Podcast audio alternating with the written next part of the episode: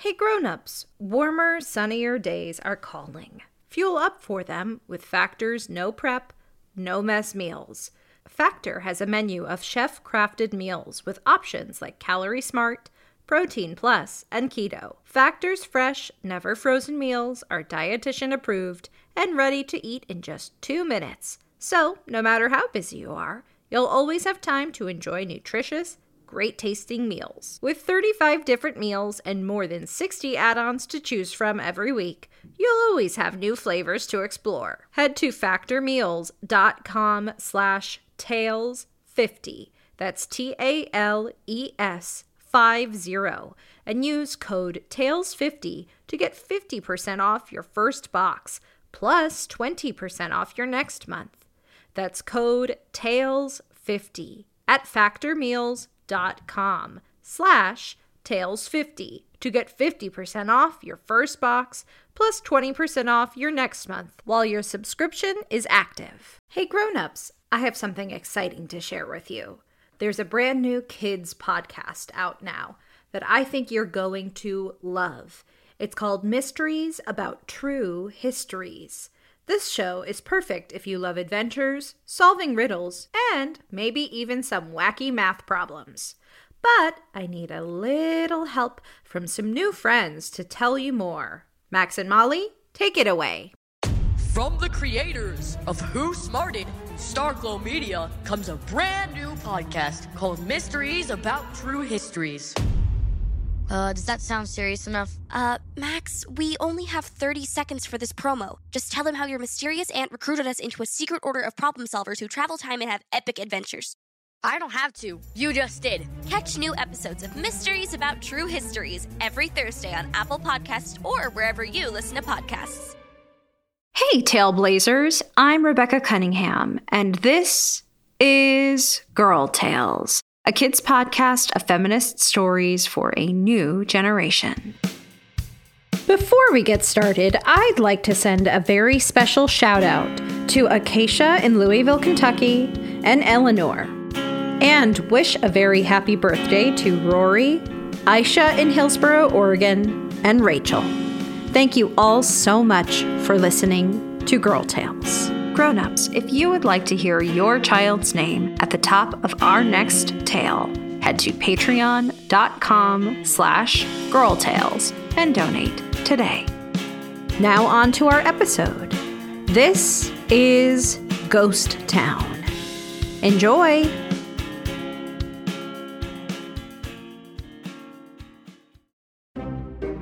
I'd like to tell you about some friends of mine. I met these friends while I was on a road trip across the United States with my dogs, Sherlock and Cheese. We were driving through the tall and windy Rocky Mountains of Colorado when I made a wrong turn onto a small dirt road. Despite it being sunny the whole day prior to that moment, fog crept in and took over. I drove slowly, with Sherlock keeping a watchful eye behind me. Cheese has always been a bit of a scaredy cat. Excuse me, scaredy dog, so he laid down in the back seat with his front paw over his eyes. As we kept driving, an old, rusty red metal sign started to peep out of the fog. I read the words aloud Welcome to Fork River elevation 7,908 feet, population 10,364. Sherlock made a sound like he was confused. He's always been very curious. Oh, I said, that word elevation tells us how high above we are from sea level. And 7,908 feet is a lot higher than the mountains in freshwater, pup. And that word population? That tells us how many people live here, which is odd because it seems like we're the only ones around. Hmm. What do you think? Shall we keep on going, boys? Sherlock barked enthusiastically, and Cheese whimpered a little bit. Oh, Cheese, we don't have to go if you're feeling too scared. But we might also learn something new here. Perhaps this town is a lot like Freshwater, our home. With an encouraging lick on the head from his brother, Sherlock, Cheese perked up and barked. We were on our way into Fork River. The fog parted just enough for our car as we drove by little wooden cottages and decrepit buildings on each side of the dirt road. One building looked like an old theater, but there was a giant hole through the roof. Another had a sign hanging by a thread that read in a faded font Fork River General Store. Tall grass grew out of old broken railroad tracks, with what could only be an old mining cart at one end of it. I parked the car and the dogs and I hopped out. No one was inside or outside any of the buildings. That mining cart hadn't been touched in ages. There was not a soul in town. It was eerie. This must be a ghost town. Oh, that doesn't mean there are ghosts here, Cheesy. But even if there were, there are ghosts in freshwater, and you're not scared of them.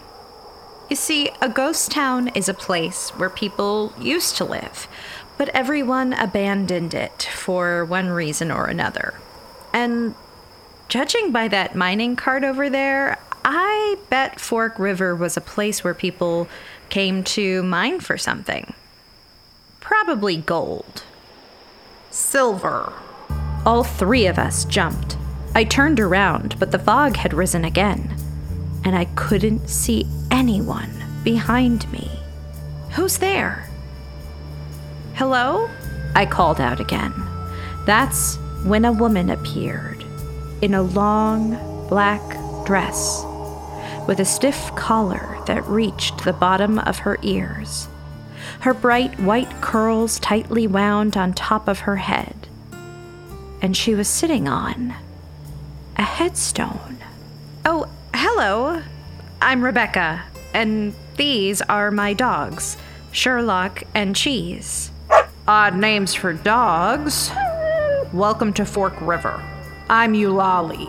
I'm the judge of that courthouse you passed by. Or, I was. I'm a ghost. Nice to meet you, Eulalie. We were just. Did you not hear me? I told you. I am a ghost. Boo. This is your cue to run away now.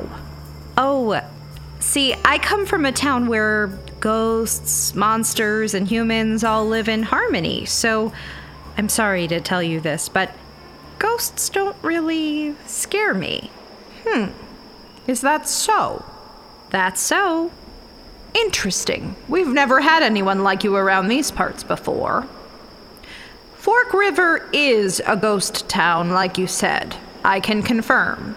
All of our residents are ghosts. As she said that, the fog parted even more and revealed hundreds, maybe thousands of tombstones. On each sat a different person, or ghost, all staring back at us. They're nervous. We haven't had a living person stick around for longer than five minutes. Usually, if they find their way up here, they'll see us sitting on our headstones. And they bolt. Oh, well, I'm so sorry to hear that. You seem nice enough.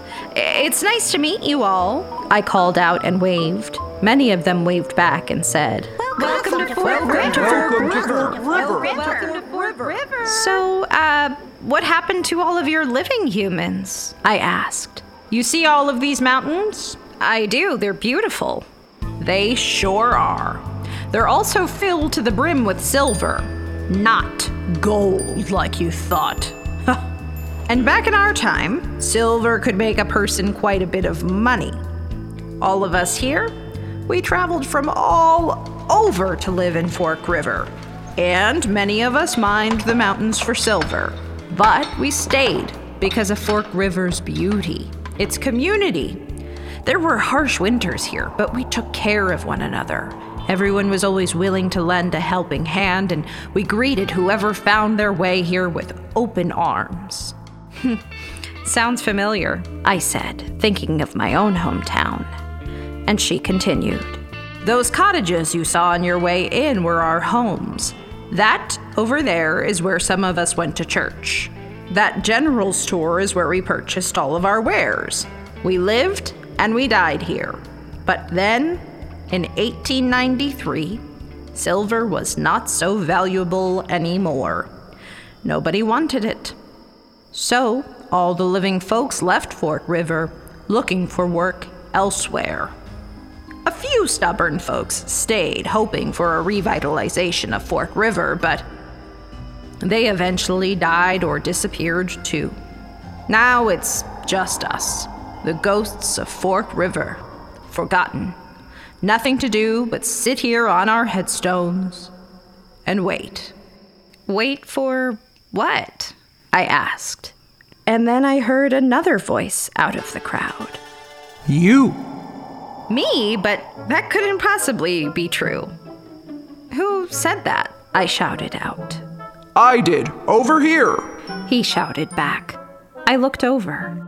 Sorry, I can't quite hear you. Could you make your way over here so I can hear you just a little better? Some of the ghosts gasped at my request. they all turned their heads to this man. They looked nervous. So did the man. I couldn't imagine why, and, and I felt anxious that I had just asked him to do something that he couldn't do. But nevertheless, he slowly placed his hands on his headstone and pushed himself off of it, grunting as he placed both feet on the ground. Everyone around him held their breath. Well, they didn't have a breath to hold, but I imagine if they did have one, they would have. The man very slowly moved toward me. His body creaked with each footstep. I know you think of ghosts as light and airy, moving effortlessly, but no, not this ghost. He was heavy, solid. Hello, ma'am. The name is John. John Morin. I built and ran the general store in town. I haven't moved from that very headstone since the day I was laid to rest. None of us have. We all just stay put. Waiting for you, ma'am. But that can't be true. I, I have no connection to Colorado or Fork River. Well, now you do. We've been waiting for someone who wasn't afraid of us, who cared enough to talk with us and hear our stories. Well, I'd be glad to hear your stories. You would? Another woman shouted out.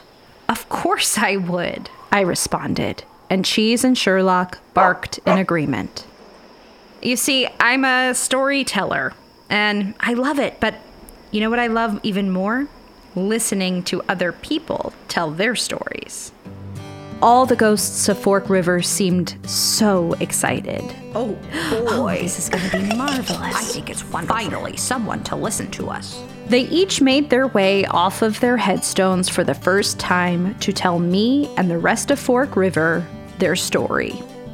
A woman named Anita told us how she used to entertain the people of Fork River with a musical act. She'd sing, play guitar, and perform rope tricks with her horse named Sadie. Sadie neighed at the mention of her. People would come from miles around to see Anita and Sadie's act. She even sang a song from her act for us. Where the snowy peaks gleam in the moonlight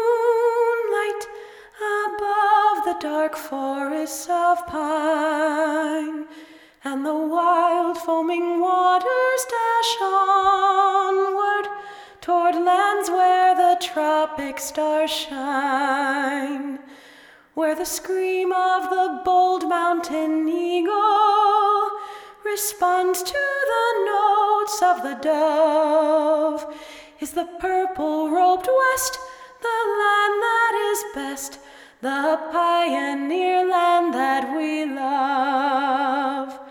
Tis the land where the columbines grow overlooking the plains far below, while the cool summer breeze in the evergreen trees softly sings where the columbines grow. Everyone applauded once she was done, many with tears in their eyes as they remembered what it was like to gather in a theater together. John, the general store owner, told me of a time a young boy shoplifted some sweets from one of his shelves. He chased him all around town to get the sweets back, but John wasn't quick enough to catch him. Luckily, as the young boy tried to sneak back into his cottage, his mother caught him and made him march back to the store and return the sweets. The mother of that young boy was, of course, also there and listening to the story. She laughed and gave John a hug when he was done. The first hug either of them had in over a century. Eulalie told me of what it meant to be a judge in a town like Fork River that making decisions about the fate of the people in her town could be difficult, even when they made mistakes. Sherlock, Cheese, and I must have listened to a hundred stories that day. Miners, shopkeepers, people who were just passing through Fork River, all slowly made their way off their headstones and told us about their lives there. It was beautiful. It made me think of my own home freshwater. The sun was beginning to set between two mountains in the distance, and by that time the fog had completely cleared. Not a single ghost was sitting on their headstone anymore. They were up, hugging one another, talking, and laughing. Eulalie approached me. I told her I had to be making my way home, and I asked what they all would do now that they no longer had to sit and wait. I'm not sure, Maybe we'll bring this town back to life. Or, I guess life is not the word for it, she chuckled. But listening to everyone's stories made me realize that a ghost town doesn't have to remain motionless. There are stories we haven't told because they haven't even happened yet. It seems like Fork River has a life to live, even if we're dead. Thank you for listening, Rebecca. And thank you, Sherlock and Cheese. We hugged her goodbye and made our way back to our car. I looked in the rearview mirror and I could no longer make out the people I had just met. It was like they had disappeared. But even though I could no longer see them, I knew they were there because doors were swinging the old mining cart was moving again. And I could hear laughter in the distance. So, yes, there is a ghost town in Colorado in the middle of the Rocky Mountains. Yes, only ghosts live there. No, it is not the least bit scary. It's a wonderful town called Fork River, filled with a deep history and wonderful stories. Just like my town and yours.